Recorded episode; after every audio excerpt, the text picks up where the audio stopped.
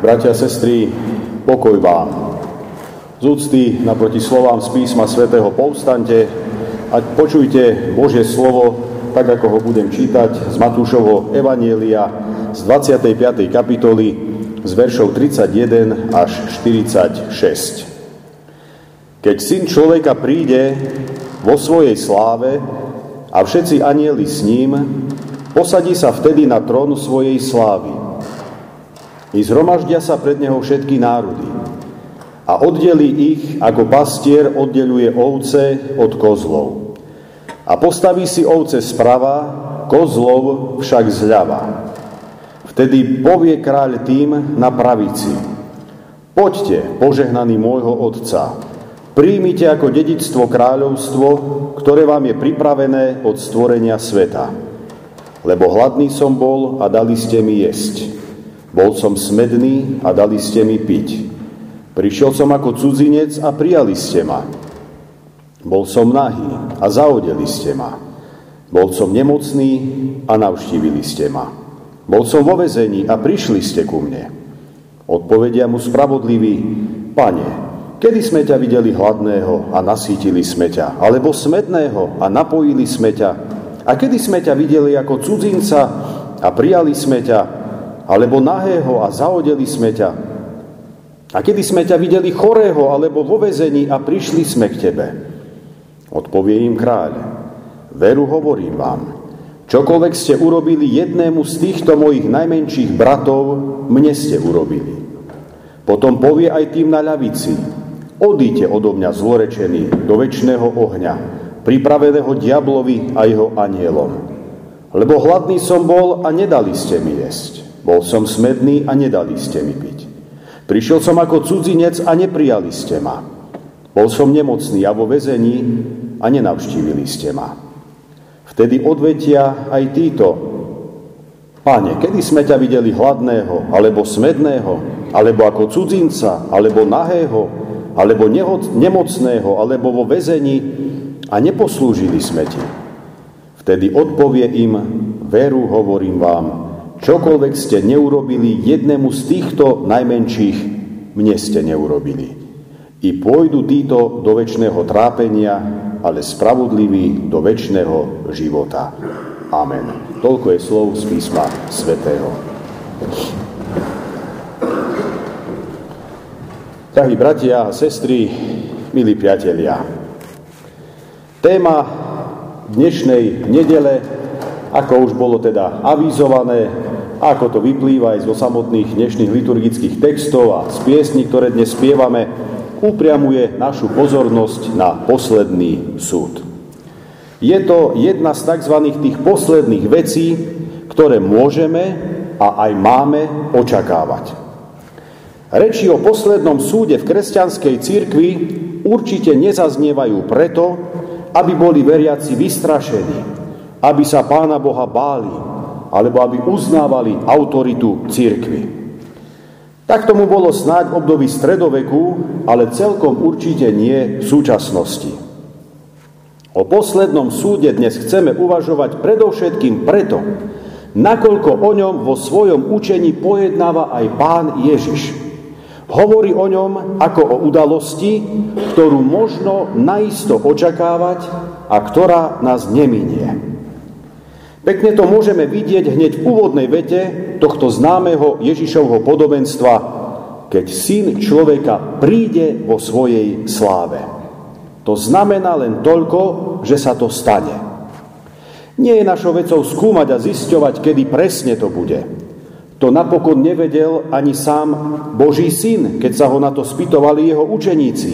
Vtedy im povedal o tom dni a hodine, nevie ani syn človeka, teda mysliac na seba, ani anieli, ale len sám Otec, ktorý je v nebesiach.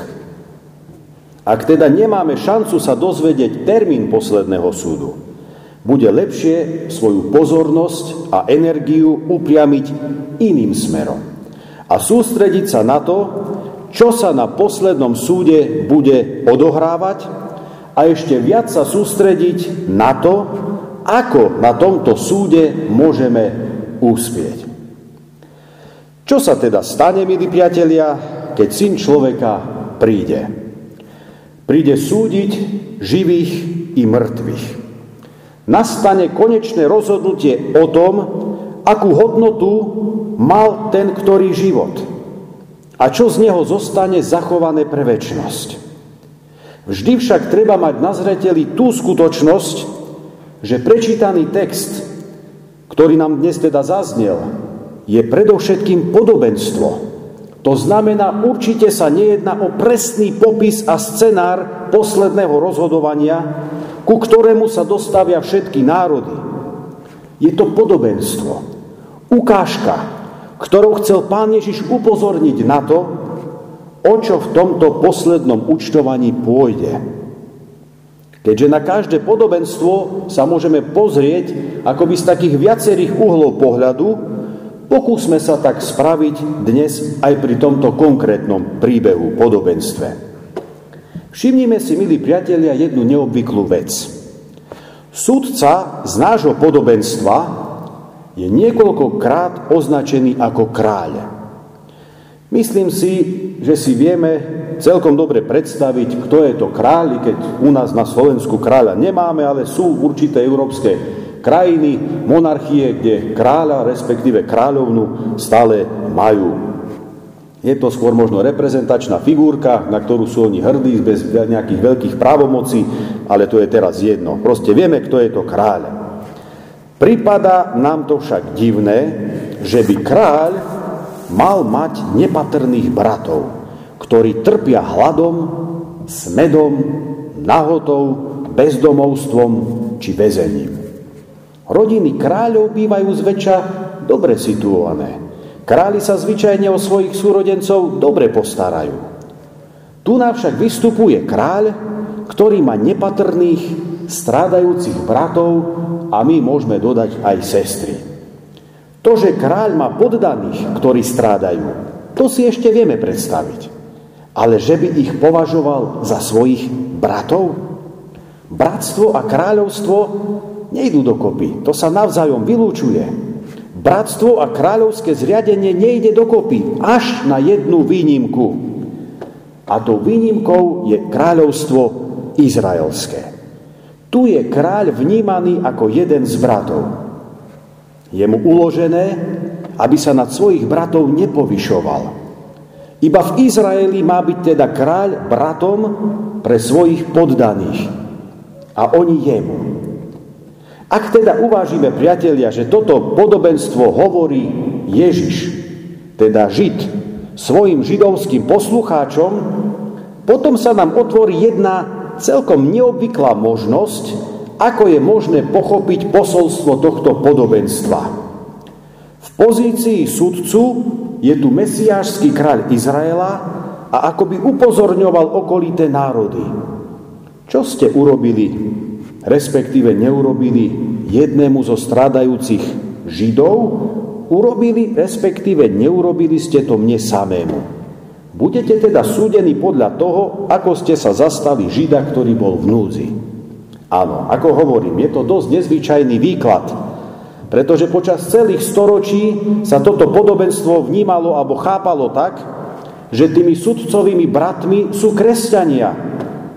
To znamená, národy, vlády, politici a podobne budú súdení podľa toho, ako sa chovali ku kresťanom. Pravda je však taká, že aj hore naznačený výklad o dôležitosti nášho postoja k Židom by sme mali brať vážne ako jednu z možností. Musíme čestne priznať, že my, nežidovské národy, máme v tejto veci značne zaťažené svedomie. Osvienčím, Dachau, Bergen-Belsen, stredoveké židovské pogromy, ďalšie krivdy páchané na židoch v podstate budú na poslednom súde svedčiť proti nám. Ale aj v prospech tých, ktorí našli odvahu zastať sa židov v dobe prenasledovania. Boli to ľudia, ktorí ich dokázali ukrývať, falšovať ich rodné listy, alebo aj zaplatiť veľké peniaze za ich slobodu, či zamestnať ich vo svojej fabrike, ako napríklad Schindler. Bratia a sestry, toto však samozrejme nie je jediný možný výklad tohto podobenstva. O najmenších nepatrných bratoch hovorí sudca iba raz. Druhýkrát hovorí, veru hovorím vám, čokoľvek ste neurobili jednému z týchto najmenších, mne ste neurobili. Tu sa už nejedná o najmenších nepatrných bratov, či už židov alebo kresťanov, ako chcete. Teraz sa už jedná o všetkých nepatrných. Teda o všetkých, ktorí strádajú hladom, smedom, zimou, nemocami, bezdomovstvom či väzením. Tí všetci hrajú pri poslednom rozhodovaní kľúčovú rolu. Skúsme to preto zobrať vážne a logicky to domyslíme. O hodnote tvojho života rozhoduje tvoj vzťah k najmenším, nepatrným, maličkým a sužovaným. Nám tento svet našepkáva, že je to inak. Že to najdôležitejšie je náš vzťah k tým, ktorí majú moc a vplyv, postavenie, peniaze, renome. Že o osudoch národov a ľudstva ako takého rozhodujú bankári, farmaceutické firmy či výrobcovia zbraní. Ale na tomto mieste sa nám chce povedať niečo celkom iné.